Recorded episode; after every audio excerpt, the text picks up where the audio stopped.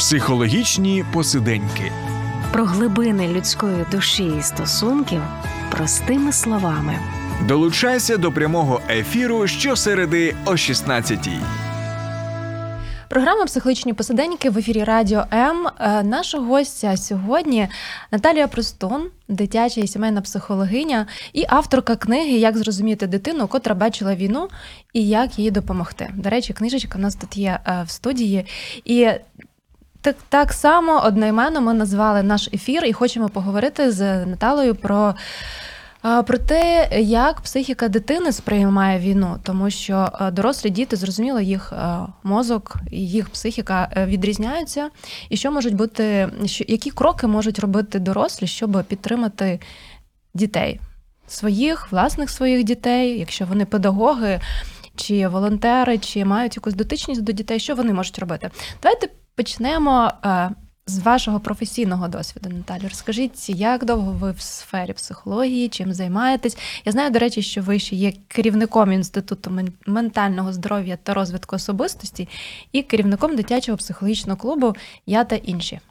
А, да, е, е, щодо керівництва ментального інституту ментального здоров'я, це такий проект, який у нас в процесі в процесі він. А керівник я є засновниця дитячого психологічного клубу, і ми дуже багато проводимо заходів. І клуб вже існує 10 років, і це досить успішний проект. І коли почалась повномасштабна війна, і е, ми провели дуже багато сімейних таборів, шатли, шатлів сімейних, де діти, мами могли відновитися. І мета була відновлення, тому цей проект дуже працює на благо відновлення дітей, бо це наше майбутнє покоління. І, і цього року ми також провели для дітей військовослужбовців, для дітей, які втратили свої домівки з окупованих територій, також, також відновлюючи табори. І мета наша була навчити дітей справлятися зі стресом. Так. Е, Тому я вже ну, працюю з е, е, психологом, дитячим психологом сімейним вже майже 20 років. Такий тому- солідний досвід. так, це вже я дуже люблю свою роботу. Це таке як моє покликання. Е, Дуже люблю працювати з дітьми, бо е, вони безпосередні, вони дуже мудрі, і вони в них цікаві думки. І мені дуже подобається, як діти відновлюються, які процеси, як вони думають. І багато працюю з підлітками, з підлітками, дуже тяжкими з підлітками. І маю такий величезний досвід е, з підлітками, які на межі життя і смерті, З а, суїцидальними ризиками. суїцидальними, та, Мгм. ризиками і ну, з різними розладами, тривожними. До речі, зараз їх дуже багато, і вони є недіагностовані, бо батьки не завжди е, тестують, що дитина може переживати. І навіть коли повітряні тривоги, діти кажуть, що вони стараються триматися щоб мама не хвилювалася. Ну, е, діти турбуються про батьків, щоб не було емоційного навантаження. І зазвичай мені би хотілося просити батьків. Щоб не помічали дітей і могли говорити, що я доросла, я дорослий, і про мене турбуватись не треба, але батьки мають потурбуватися, якщо дитина боїться. І завжди є така, ну можна навіть поміряти е, з дітьми температуру їх тривоги і страху. Якщо дитина там повітряна тривога, і вона між двома стінами, але є можливість спуститися в укриття, батьки можуть запитати: ти боїшся зараз від 0 до 10 на скільки балів? Дитина каже на 7-8 балів страшно. А, чи тоді давай, може, спустимось в укриття, бо в укритті дитина може боятися на 3 бали. Але якщо дитина постійно буде боятися на 7 балів, це величезне навантаження на мозок. Так, так. Тому кортизол піднімається і мозок звикає, є захисні механізми, але це постійна напруга. І ця напруга вона виходить тим, що е, для організму стрес, для психіки стрес, тривожність зростає, вона відслідковується в школі, мозок при стресі погано працює, дітям важко навчатися, або вони прикладають максимально зусиль, щоб вчитися, бо батьки вимагають, е, і в той же час вони ще більше виснажують. Це з'являється купа різних різних проблем. Тому дітей треба берегти. А, Відразу видно, що ви практичний психолог, е, тому що вже почали давати рекомендації, вже так навіть наперед е, мої питання, які готувала, то ви вже наперед відповідаєте. Е, Дякую, це ну це дійсно те, що ви говорите, дуже важливо. Батькам ось така психоосвіта, вона необхідна зараз, тому що ну, дорослі теж мають якось справлятися з. З цією історією, в якій ми всі живемо. А, ну, а ще відповідальність за дітей треба враховувати дійсно ось ці особливості ще а, і вікові, і особливості розвитку дитини. А, тоді давайте про. Ми про книгу сказали трішки на початку. Розкажіть, ви написали її ще в 15-му році, здається, так. Так. І загалом, от з 20 років практики, фактично е, 8 років е, війни. Та ми не ми знаємо, що війна не півтора роки триває, а вона триває вже е, для багатьох для людей вже набагато більше. І фактично половину часу цього ви практикували вже з дітьми з роботою. Стосовно роботи з психотравмою, що вас е, спонукало написати книгу? Це фактично другий рік війни, 15-й, та? рік. Що ви почали помічати? Чому ви вирішили, що це буде актуально важливо? І вона дійсно дуже актуальною виявилась, враховуючи те, як довго все це триває, і які наслідки це для покоління наступного. Коли почалася війна у 2014 році, і я ще пам'ятаю Майдан, да, на початку був Майдан, і ем, моїй дитині було тоді 8 років, і зазвичай вона переживала за це, вона хвилювалася, вона бачила ці події, вона бачила на телебаченні. Ми з сім'єю приймали участь в цьому. І зазвичай я бачила, як це впливає на мою дитину. І таких дітей українських багато, які можуть бути вразливими. Коли почалась війна, ми зовсім, як фахівці, не знали, що робити. Ми мало розумілися в посттравматичному стресовому розладі у дітей, як війна може впливати. Це ніби початки були. Я співпрацювала різними фондами. Тоді ми ще з фондом Мені не байдуже а, місія Вразія. Якраз ми працювали, е, допомагали е, е, переселенцям, вимушеним переселенцям, їздили на ті території, які на межі були, де були бойові дії. Я бачила це дітей, школа, люди просто жили в школах. Від стресу було дуже багато ну, е, е, онкозахворювань, тіло здавалося. І е, паралельно ще працювала в е, приймала участь в проєктах дитячі Дитяче соцмістечка, це міжнародна організація, де ми працювали тісно з тими дітьми, які постраждали ще тоді. І я по крихтам збирала інформацію. У нас, у нас приїжджали американські фахівці, але вони були далекі від наших культурних особливостей. Це було не так. Вони говорили про війну, але вони говорили не про нашу війну. Ну так, на, на території Америки не було війни. Вони, вони давали багато цікавої інформації, нам Мгм. приходилось її адаптувати. Е, Ще тоді якраз приїжджали, ну ми вже знаєте, вчилися скрізь, і е, ізраїльські фахівці приїжджали. Ми думали, о, в Ізраїлі війна, але вона трошки інша була. Але ми і ту інформацію е, шукали і адаптували до наших реалій. Тому ця книжка виникла як той інструмент, і тут багато тих історій є. Я писала, враховуючи ці історії про тих людей, які тоді переживали війну. Це люди були з Луганської області, з Донецька, як вони. Це переживали, як е, які яка симптоматика, як вони реагували, як діти реагували на ці втрати.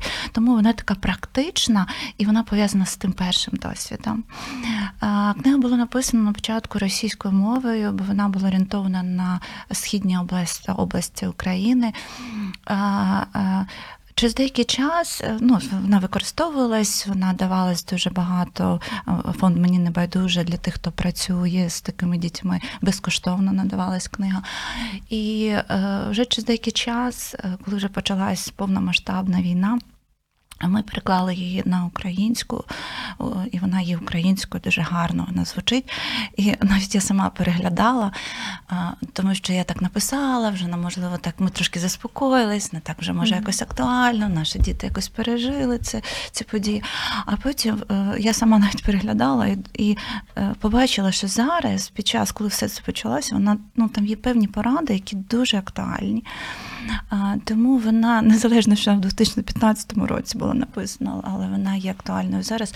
Я писала її простою мовою, що вона була доступна для батьків, для волонтерів, для тих людей, які зовсім не знайомі з психологією. Там мало якоїсь термінології, там просто прості звичайні речі, які можуть робити для вчителів. Дуже вона е, ну, орієнтована на вчителів.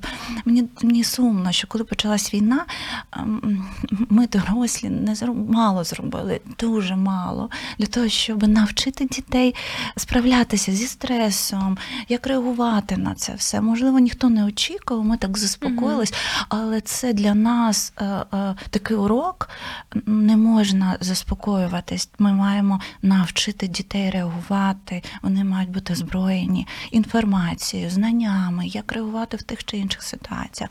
Тому це такі виклики на майбутнє, і зараз необхідно це е, давати інформацію в школах. Ще є в цій книзі, вона не тільки е, описана з психологічної точки зору, як підтримати дітей, коли дитина в стресі або в горі. А вона дається, подається інформація для людей, які шукають підтримку, там ходять до церкви, люди, які мають релігійні почуття. І, можливо, така духовна підтримка в кінці є дуже простими словами на рівні, щоб це було е, ну, е, щоб це засвоєно було всіма деномінаціями да, Мгм. християнства. Також є такі певні рекомендації. Тому вона є така практична.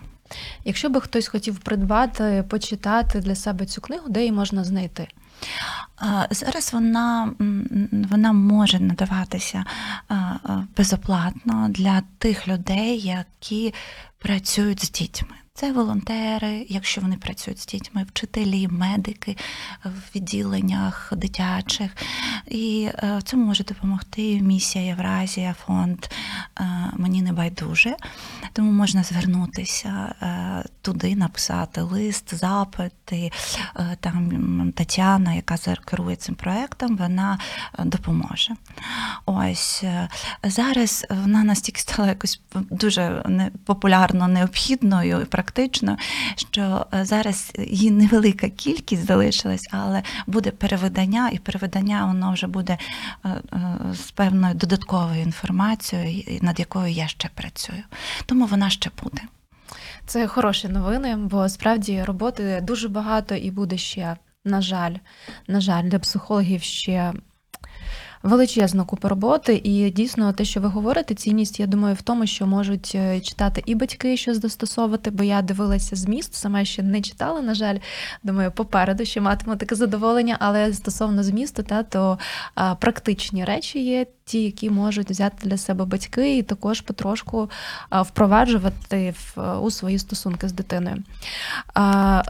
Порівнюючи свою роботу до 2014 року з дітками і з підлітками, і після що ви помічаєте, ну і особливо ось останні кілька років, да, півтори року, що ви помічаєте, які зміни у дітей? Якщо можна так загальну тенденцію да, прослідкували.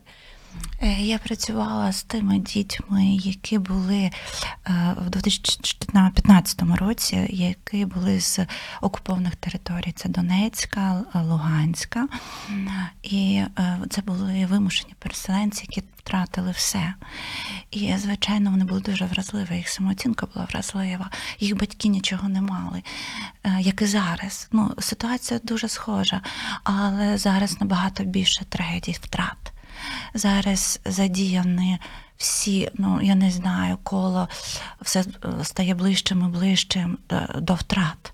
Вже майже кожна четверта сім'я, напевно, знає, що таке біль втрати, і діти це переживають. Тому татусі на війні. А коли татусь на війні, е, у дітей рівень стресу підвищується. Він дитина постійно в думках, аби з татом щось не сталося, і, і вона може хвилюватися за маму, не поговорити ні з ким. е, немає якоїсь культури звернутися до психолога. Е, Не завжди є певна така симптоматика, можна помітити, але всередині дитина вона може варитися в тих думках і негативних думках, в страхах, хвилюваннях. І зараз багато там тату, татусь в госпіталі, і він страждає. Татусь на війні в, е, в, в, таких в окопах сидить е, і завжди ризикує життям, і дитина про це знає. Навіть якщо мами часто я помічаю, не завжди кажуть, де тато є, турбуючись про дитину. А мені дитина каже: Я знаю, мама мене обманює. Тому, яка б не була правда, все-таки необхідно дати, але з турботою, що тато на зв'язку, і тато дав повідомлення, і ми там можемо молитися за тата або підтримувати якось його. Тому є діти е, зараз, як і тоді, також діти є свідками. Хтось на заході України. Можливо, він не так чув ті ракети з маленьких містечок, але вони читають телеграм, вони дивляться новини, особливо підлітки. Е, Є е, зовсім такі групи, де повністю можна побачити жахливі речі, які залишаються в дитячому мозку. То дитина може бути свідком війни, вона може не переживати, але бачити і бути вражатись цими жахіттями і хвилюватись. Але я зараз не хочу нагнітати цю, ну, цю ситуацію, бо е, настільки е, Бог створив людину і е, створив багато захисних механізмів, які зараз необхідні. І дитина, дитячий мозок також створив, бо він працює на всі сто для того, щоб вижити. І ми маємо е, є посттравматичне зростання. Ми знаємо зараз ці нові дослідження і щодо української війни про це багато зараз пишуть. Що діти також мають ресурс. І крім того, коли діти мають спілкування, коло спілкування це дуже важливо для дітей. Коли діти мають підтримуючу сім'ю, мама, яка турботлива з татом, ось і батьки не є агресивними, критикуючими, авторитарними. Якщо діта, дитина вміє гратися, гра має величезну силу для зцілення. Дитина пограється, відновилася ще помічала, як ми проводили е, е, такі дитячі табори з дітьми з окупованих територій, і давали іграшки, і беруть дівчатка беруть і е, е, дивимося, як побудована е, психологія дівчинки. Е, Дівчатка беруть іграшки такі більш мирного життя, де є спілкування, де є стосунок і граються. Хлопці що беруть? Беруть танки, беруть солдатиків. І я спостерігаю за цим, як вони грають. У них перемога. Вони групуються, кажуть, ти ворог. Е, е, Ну, мало хто хоче бути ворогом, але вони кажуть, ми поміняємось місцями. Ну, треба відчути психологію ворога. І що саме цікаве, вони там є перемога. Якщо вже в грі дитячій є перемога, у дитини є надія, і ще вони так обоє дві сторони, навіть одна сторона, яка грає за агресора, вони всі радіють, що ворог загинув. І так і дитина каже: Да, все, загинув, ми перемогли. І це помітно, що, е, що діти мають певний внутрішній ресурс для виживання. Але основне треба дивитися, спостерігатися, спостерігати за дітьми. І ще е, е, Анна Фрейд, яка пережила також Другу світову війну, так і вона займалась дуже багато соціальною роботою і вивчала дитячу психологію. І вона говорила такі речі, що дитина переживе е, любий стрес і е, е, любу ну, трагедію, якщо поряд мама. Та? Е, якщо є вибухи, і десь дитина в підвалі, але поряд мама це поле прив'язаності, і мамина е, е, запах тіла, дотики, обійми, вони неймовірно підтримуючи, стілюючими. Да? І навіть багато таких порад, які зараз там ой, треба погратися, там бомбосховищі, там коли літають ракети. Я не знаю, хто може гратися, бо всі, всі сидять і включають навіть наушники, не всі хочуть чути, бо так створений мозок, щоб віднайти, е, відчути ворога і якось потурбуватись і заховатись. Да. І діти можуть дратуватися, я не хочу гратися, я не хочу. обійми. Мама обійня о, о, щось і своїм тихеньким голосом щось шепоче, розповідає, навіть щось там там летить, але мама починає там. е, Знаєте, наші бабусини е, е, ці рецепти, коли колискову співали, і пісні українські, коли оце все голос, це дуже заспокоює дітей. Тому такі прості речі батьківського інстинкту, бо інколи батьки навіть психологи ще не встигли написати, а вони вже багато вже років речей правильно роблять. І це дуже дуже добре. Да. Ось тому Стабільний дорослий поряд з дитиною це основне. Тоді дитина дійсно може справитись, має ось цей ресурс для відновлення, тому що ну дійсно інформації зараз багато стосовно того, як впливає війна, і багато, звісно, правдивої, тому що ну це психотравма. Ми живемо довгий час в хронічному стресі, а в ситуації, де є постійна загроза життя, ось це словосполучення відносна безпека, так воно наше так в нашому вже словниковому запасі як окремий вид відчуття безпеки. І, і тут лише ось цей ем, ось ця прив'язаність і цей дорослий стабільний поруч може дійсно зміцнити. Ну і ще І- щодо стабільного дорослого, там мами кажуть: ну, дитина зобов'язує. Дитина поряд, що мама? Вона приходить автоматично, старається привести себе в порядок. І це е, так працює психіка і батьківський інстинкт, мамин інстинкт. Вона якось знаходить собі цей ресурс турботи. Але буває, що мама зранена. Сама виросла в дуже складних умовах. І під час стресу вона стає такою самою маленькою дитиною, розгубленою. Їй стає страшно настільки, що вона стає безпомічною. І тоді я помічаю, що діти, особливо старші, підлітки, вони починають бути батьками для молодших або батьками для своєї мами. Тому, якщо ви мами, а життя воно дуже різне, у когось є дуже така непроста особиста історія, важливо звертатися до фахівців і працювати навіть на, над ресурсом, бо під час війни навіть робота з особистісними травмами, вона така е, крихка. Е, Можливо, е, там е, і фахівці знають, що не завжди можна розгортати ці травми. Да?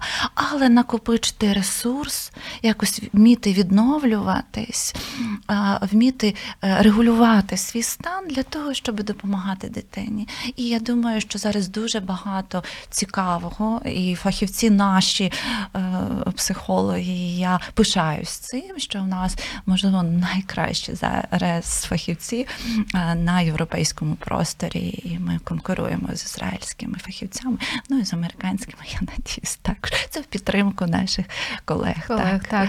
Ну, е, дійсно, треба паралельно багато навичок е, здобувати і плюс враховувати ще ту, ту реальність, в якій ми живемо. Та? Це все одночасно такі процеси, ще й дбати про безпеку, багато задач. Але мені здається, що дуже добре, ну, непогано справляється е, цей. е, Фахівці із цим, і ця стигма знижується та стосовно звернення, дуже багато звернень. Я, до речі, можу сказати трішки про нашу е, лінію психологічної духовної підтримки, лінія довіра, Мгм. яка функціонує у нас при Радіо М. І в нас є е, звернення від ну, переважно дорослі люди телефонують, а підлітки. Чатяться, пишуть нам в чат. І ми вже трохи більше року відкрили онлайн-лінію. І, ну, принципі, сказати, що неочікувано, напевно, це буде не зовсім вірно. Але, скажімо, перевищили очікування наші якраз якраз цей факт, що е, звертається половина. Нашої аудиторії це підлітки 14-16 років. Звісно, ми не проводимо терапію чи консультування в тому вигляді, як це відбувається, але надаємо підтримку, скеровуємо, даємо такі рекомендації, поради. І, звісно, ми намагаємось скеровувати до батьків і говорити про те, щоб дитина могла бути більш відвертою зі своїми батьками. І от якраз те, що ви сказали, так що. Коли мама інтуїтивно знаходить слова, підтримує, не обов'язково там перечитати там стоси літератури, але ось ця уважність до дитини. З чим ми стикаємось, і давайте, може, тут трошки поглибимось це питання, дамо такі рекомендації. Стикаємося з тим, що коли ми радимо дитині розповісти про свої симптоми батькам, ну мамі, та в першу чергу, можливо, якщо там ну, зовсім такого, скажімо, мало ну, юного віку, бо в нас і 11-річні пишуть навіть діти. 12-14 років. Е, Вони відповідають, що мені не повірять, або я вже говорила, вони не сприймаються серйозно. А підлітки дуже часто кажуть, що батьки відповідають: а в мене це таке ж було, це ж це ж підлітковий вік, все пройде. Хоча діти часто описують ті симптоми, які е, можуть свідчити про те, що може бути навіть психічний розлад. Тобто вони описують галюцинації, вони описують якісь компульсивні свої дії, вже не говорячи про селфхарм, те, що є загрозою, та або думки суїцидальні. Коли ми запитуємо, чи знають батьки, велика частина дітей. Відразу кажуть, ні, я не скажу. Добре, хто є дорослий. Ну, ми запитуємо про стосунки, там, звісно, не дуже гарні часто стосунки. Ну, або вони є, але ось так, типу, що мені не повірять.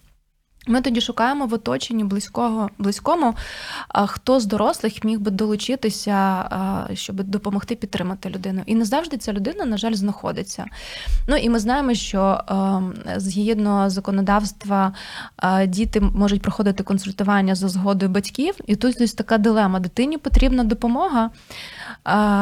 А батьки про це не знають, дитина про це не говорить, і ми то можемо дати ресурси, куди направити. І в кризових станах ми даємо, все-таки, коли є ризик суїциду, ми даємо контакти е, різних організацій, центрів, де, де зможуть стабілізувати і, і все-таки продовжити психотерапію. Але є ось ця проблема, коли батьки не сприймають всерйоз. Ну, це я би назвала одна проблема, коли батьки не, не сприймають всерйоз е, ті, е, ну, ті звернення дитини про свій стан, свої симптоми. Ну, а друге, це, напевно, так більше до нехтування, та, коли не дуже так вникають в цілому в життя дитини. Що ми тут можемо сказати батькам з цього приводу? Долучайся до Радіо М у соціальних мережах: YouTube канал, Facebook сторінка, TikTok, Радіо М, Telegram, Instagram, Радіо М.UA, а також наш сайт radio.m.ua. Радіо М завжди поруч. Особливо це торкається підлітків, бо підлітків починається, е, е, вони мають приватне своє вже життя, і е, в них йдуть процеси сепарації, і з'являється недовіра до батьків, знецінення батьків. Бо батьки хочуть чути. Дітей, і вони хвилюються, інколи навіть не знають, як знайти стежку до дитини. А дитина декілька разів пробувала, перевіряла. Як діти перевіряють, вони спочатку кажуть, а подруга моя. Про когось розповідаю, так, є а, таке. І мама реакція негативна, або тато десь, я не знаю, ще полаявся. Все, дитина не буде говорити.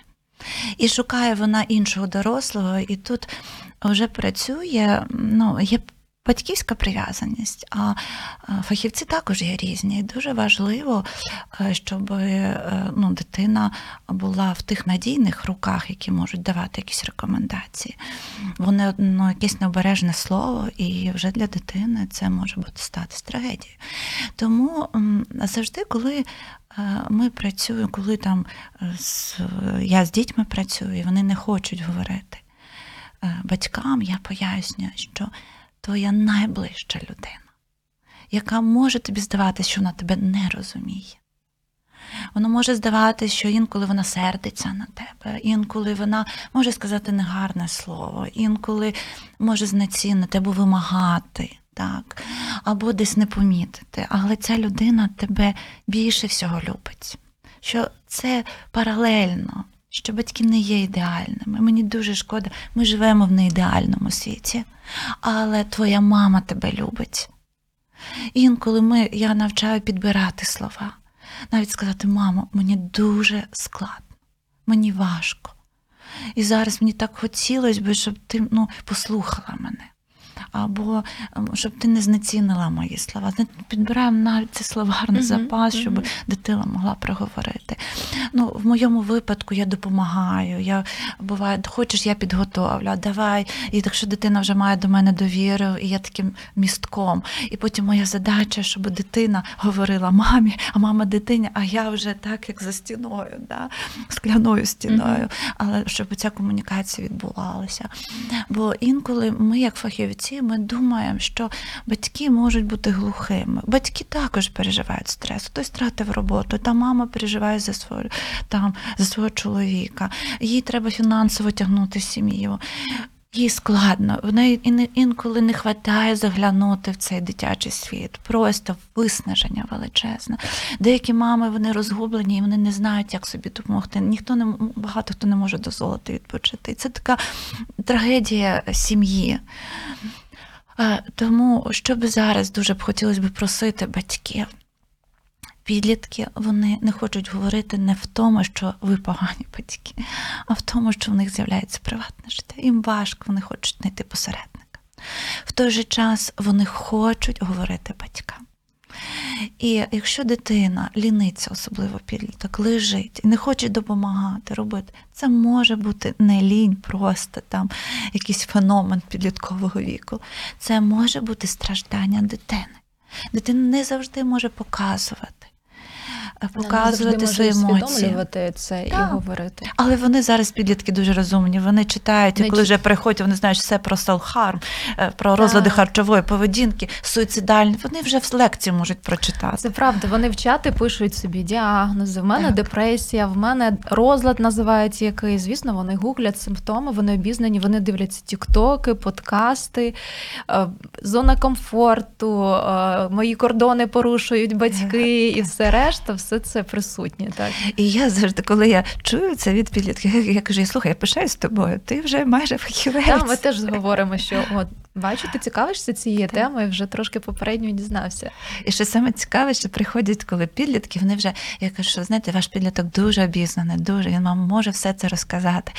І батьки дивуються, бо вони, ну, вони навіть самі ніколи не думали, що так може дитина знати.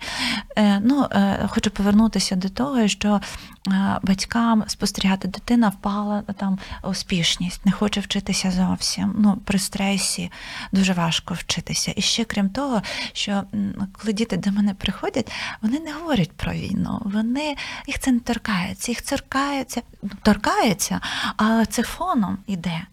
І, це є навантаженням на стрес, але їх хвилюють е, проблеми такого самотності, особливо в підлітковому віці, хочу мати друзів, а нема, всі сидять в гаджетах або онлайн режим навчання, а немає недостатньо друзів, е, погіршені стосунки з батьками, бо підліток починає бути іншим, він починає хамити, він заявляє всім, що він є особистість, він може робити деякі речі, які можуть бути неприємні і лякати батьків. Але є певні процеси підліткового віку, є фон війна, є дитячі потреби, і є величезна потреба, щоб е, батьки були поряд, щоб знайшли теплі слова і сказали, як можу я тобі допомогти, щоб, щоб підліток не почувався себе покинутим. А, Звертати увагу, як дівчатка одягаються. Буває дівчатка, літом вона отакий довгий світер, балахон і ховає своє тіло. Да. Вже мами обізнані, вони перевіряють руки, е, але діти ріжуть не тільки руки. І вони... не тільки ріжуть, Так, і- знаходять різні способи Да. завдати собі болі. вони шукають ті місця, де були би непомітні. А, тому не н- батьки бажано, щоб не роздягали.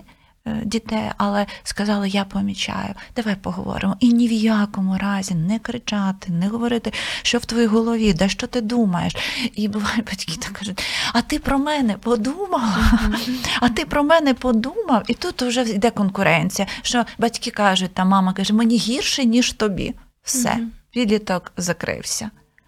Е, е, е, Дорослий мозок він має префронтальну кору, яка захищає, і мама може регулювати свою поведінку. Те, що вона не вміє, або батько може регулювати свою поведінку і свої емоції. Те, що вони не вміють, треба навчитись навичкам. Це зона зросту.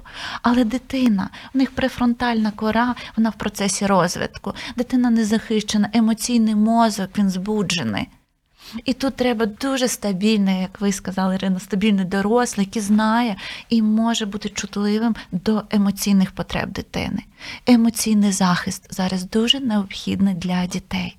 Я з тобою, я чую. Дитина прийшла, випила алкоголь, саморуйнівна поведінка.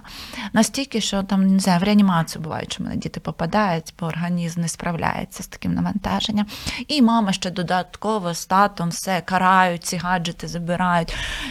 Яке покарання може бути? І інколи я дивуюся, що батьки думають, що покарання вирішує проблеми і виховує дитину, людину. Наші тюрми вони виховують, та не виховують, Так. вони калічать.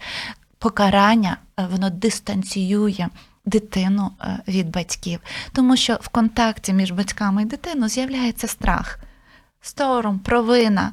І це не контактні емоції, це емоції, які хочеться уникати, емоції, в яких ти страждаєш.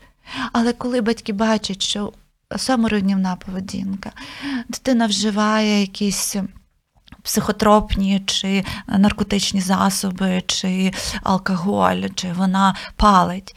Підійдіть до неї, скажіть, я знаю, я бачу, що з тобою відбувається, але нам треба з цього лайна вилізти разом. Ти в цьому не винний. Я просто бачу, можливо, ти страждаєш. Можливо, це е, зона розвитку для всієї сім'ї. Почути підлітка, не карати. Бо покарання, ну, мені підлітки розповідають, ну, забрали мене на телефон, ну на тиждень я не гуляю. І е, ну, вони ж розумні, і вони кажуть: ну добре, я буду знати, е, що тиждень покарання, ну я відбула покарання, буду робити те ж саме. Все.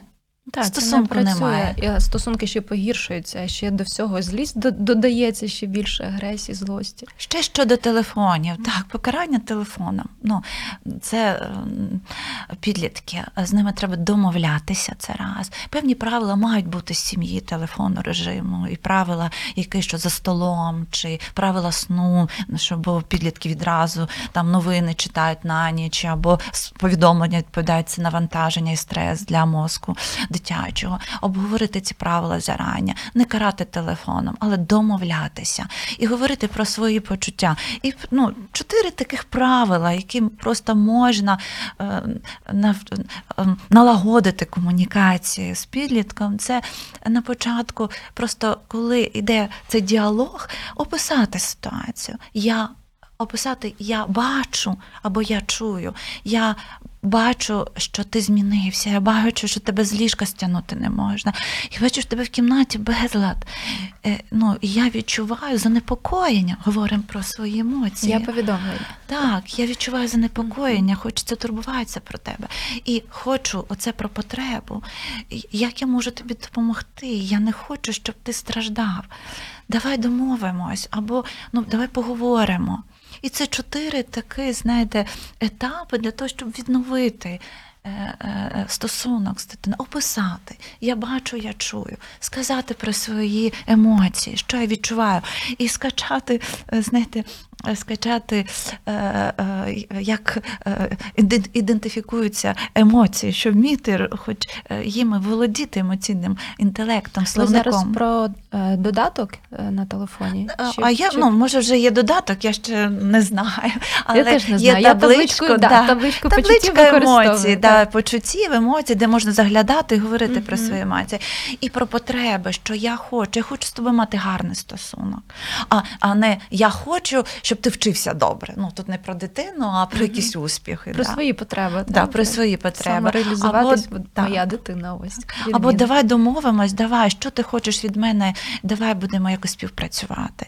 Такі правила комунікації. Дійсно, для дитини не так багато потрібно. Ну, трішки часу. От вони заходять на в нас є так, як ми називаємо так постійні абоненти, вже свої. Вони так заходять і відразу там пишуть, наприклад, Привіт, Лесь, як діла? Отак, от та, там суржиком пишуть. Це так смішно. Вони не знають навіть скільки нам років. Та ми так про це, звісно, про особисті дані не розголошуємо. Але вони ось так знають, що там є доросла людина, яка вислухає, яка проявить емпатію, яка може задасть питання, дасть якісь поради. І вони так уже як свої, так по-дружньому, можна сказати, як рівний рівному, незважаючи на різницю у віці. А я пригадую ще е, такий кейс була е, в таборі минулим літом е, в Польщі таб, табір для дітей біженців. Е, мами привезли їх, і на тиждень діти були. Величезна кількість е, дітей біля ста, і по групам так е, розподілені. У мене була групка моя найкраща група, звісно, серед усіх 9-10 років. І один хлопчик, ну він такий дуже активний, от такий е, екстраверт, з усіма там спілкувався, так ну різні були так ну, комунікації. І тут прибігають діти і кажуть: пані Ірина плаче. Ну, хлопчик це не буде називати ім'я. А я ж біжу до нього, що трапилось. І він, от в момент все добре, вони грали в футбол. І я не знаю, що там йому нагадали. Він згадав, що тато на війні. А мама повернулася, ну, залишила поки його ну, в таборі. Вона ну, хотіла встигнути з'їздити е, додому. І Ми, ми подзвонили, е, і він, він сказав, що він довго не говорив з татом вже. І Я подзвонила мамі, і ми організували цей дзвінок. Для дитини це просто було таке свято. Він поговорив з татом по вайберу хвилин 15. І, і це ось ось те, що ви говорили, присутність, вона може бути і дистанційно, але оця включеність батьків емоційна та турбота про почуття дитини, вона да- додає ну, справді багато ресурсу. Взагалі, мене діти там, ну ми їх підтримували, та але я сама набралася стільки ресурсу за цей тиждень, бо вони в своїй творчості, от своїй безпосередності, так, такій дитячій. І от те, що ви казали, і малюнками своїми вони віри додавали в перемогу. Тому такі ем, моменти дуже важливо помічати насправді, що відбувається з дитиною, які, як вона сигналізує про свої потреби. І ось цей момент ще також стосовно ем, того, що коли дитина сама звертається до батьків, от підлітки, та е, здебільшого начитані, які нагуглили собі там діагноз, умовно кажучи. І підходять до батьків і говорять: мені треба до психолога. А батьки кажуть: ну, або який психолог там може бути в твоєму віці, які в тебе можуть бути проблеми, це знецінення, про яке ви згадували, так? Ну або кажуть, що в нас немає грошей. Як е, ось в таких випадках батькам би було коректно відповісти, і взагалі які симптоми мають насторожити батьків, і все-таки звернутися за допомогою до фахівця? А коли вже дитина просить піти до психолога, це значить, що вона вже кричить. Вона з чимось не може справитись. Обов'язково. Тут вже не питання в коштів, є багато фондів, і в нас дуже розширилась психологічна допомога, і є певні донати на таку допомогу, є спонсори. Є без... ну, тобто батьки, ну діти в даному випадку безкоштовно отримують цю допомогу. Так, безкоштовно. У нас багато є фондів, і можна десь погуглити, можна в соціальних мережах запитати, обов'язково знайти. Так. І навіть якщо буває, що хочеться до фахівця хтось, і може ціна не підходити, можна говорити, який бюджет. І завжди в нас люди відгукуються. І якщо можуть рекомендувати, і багато у нас є благодійності такої. Тому на це звертаємо увагу, коли дитина просить. Е, Гроші не мають зупиняти. Е, Ну, ще є таке знецінення. Ну, навіщо психолог або сім'я не дуже хоче мінятися, і тому уникає і все робить для того, щоб дитина не пішла. Бо сімейна система, вона така стабільна, вона може дисфункційна бути. Ну, і звичайно, це болото є, але воно таке знайоме. І Вже може бути такий супротив батьків. Звертаємо увагу, бо так можна втратити дитину. Да, навіть немає всі сім'ї дисфункційні. Немає, немає ідеальних сімей. Якщо ідеальна, вона все рівно дисфункційна. Спектр дисфункційності різний просто. Мгм. Да. Якщо ми говоримо в стресових ситуаціях, спектр дисфункційності зростає певної токсичності у стосунках. А, а ще що треба зверту, звернути увагу, особливо дівчатка, дівчатка емоційніші і зазвичай і певні реакції на стрес і на війну може бути в розладах харчової поведінки. Де Дівчинка вже 9 років, 10, а вона уникає їжі. Або з'їла трошечки, а мама думає, ну я не буду заставляти і так далі. Ні, звертаємо увагу на як дитина їсть, як дитина спить. Звертаємо увагу. Звертаємо увагу, бо ну, діти можуть вчитися гарно, але мати і суїцидальні думки і наміри. Бо в таких випадках, навпаки, дуже дитина стає лагідною, може друзів запрошувати, маму обіймати. Ну, міняється така, така позитивна мгм. і радіти, а дитина вже е, е, прощається зі своїми рідними. Також на це звертаємо увагу. Е, Говоримо під час війни, це, це війна це простір, де повинні бути е, дотики, обійми з дітьми, е, і де мають бути приємні теплі слова. Критика. Критика це вбивча сила для самооцінки дитини. Якщо в сім'ї дуже багато критикують, ну є критика така система мотивації, щоб батьки називають чарівним пенделем, щоб там діти е, вчилися. А, або мама каже, я так виросла, я стала людиною, або тато Мгм. каже, що О, це взагалі класика. Да, або Я ж- зловживання. Мене лупили, то я, а я його не луплю. Але він може лупити тато словами. До речі, про лупили я б хотіла зняти окремий ефір з вами, бо це, це теж така тема. Яка ще існує в Україні. Існує, так. на жаль, і на це теж е, діти жаліються. Це настільки їхню особистість принижує. Особливо дітей, які читають, що таке особистість, і знають про кордони. І вони більше в них розвинутий емоційний інтелект, ніж у дорослих. І тому вони можуть і зранитись, бо дитина принижена, і вона знає, що вона принижена. І ця образа може залишатися ну, на все життя, якщо їй не працювати, не налагодити стосунок. Тому ці, ці речі також ну, необхідні, необхідно піднімати. А в нас залишається буквально хвилинка до кінця ефіру. Що би ви побажали батькам сьогоднішнім в Україні? Сьогодні в Україні, так? І незалежно в принципі від того, де перебувають, тому що, як ви сказали, війна впливає на тих, хто за кордоном, так просто є інші особливості, так? А, які от основні, може так, три пунктики, три поради. А, перший пункт зрозуміти, що навіть якщо вам ніби не страшно, що літають ракети і ви адаптувалися, це не значить, це може бути захисний механізм. Перше, що необхідно, турбуватись про себе. Батьки мають турбуватися про себе в першу чергу, щоб мати ресурс для виховання дітей. Якщо мама турбується про себе, в неї є ресурс турбуватися більше про свою дитину. А є поняття відкладене життя. Є дві категорії українців зараз, які відкладають життя і не дозволяють Мгм. отримувати задоволення. А є ті, які спішать жити, хоч трошки, бо вони кажуть, може при- прилетіти ракета. І вони хочуть, стосунки стають теплішими, то краще жити. І це необхідно. Вихід немає грошей. Взяли велосипеди, пішли, я не знаю, килимочок, сіли біля якогось дерева, зробили пікнік. Зробіть свято дітям. Необхідно, щоб якісь позитивні емоції були. Коло підтримки. Необхідне коло підтримки, самотності або є сім'ї ізольовані. Е, Шукайте друзів, ідіть на ті заходи, де можна познайомитись. Дуже важлива соціальна підтримка, сімейна підтримка друзів. Тому оці основні речі. І е, не навантажувати дітей навчанням, не вимагати в цій тривозі.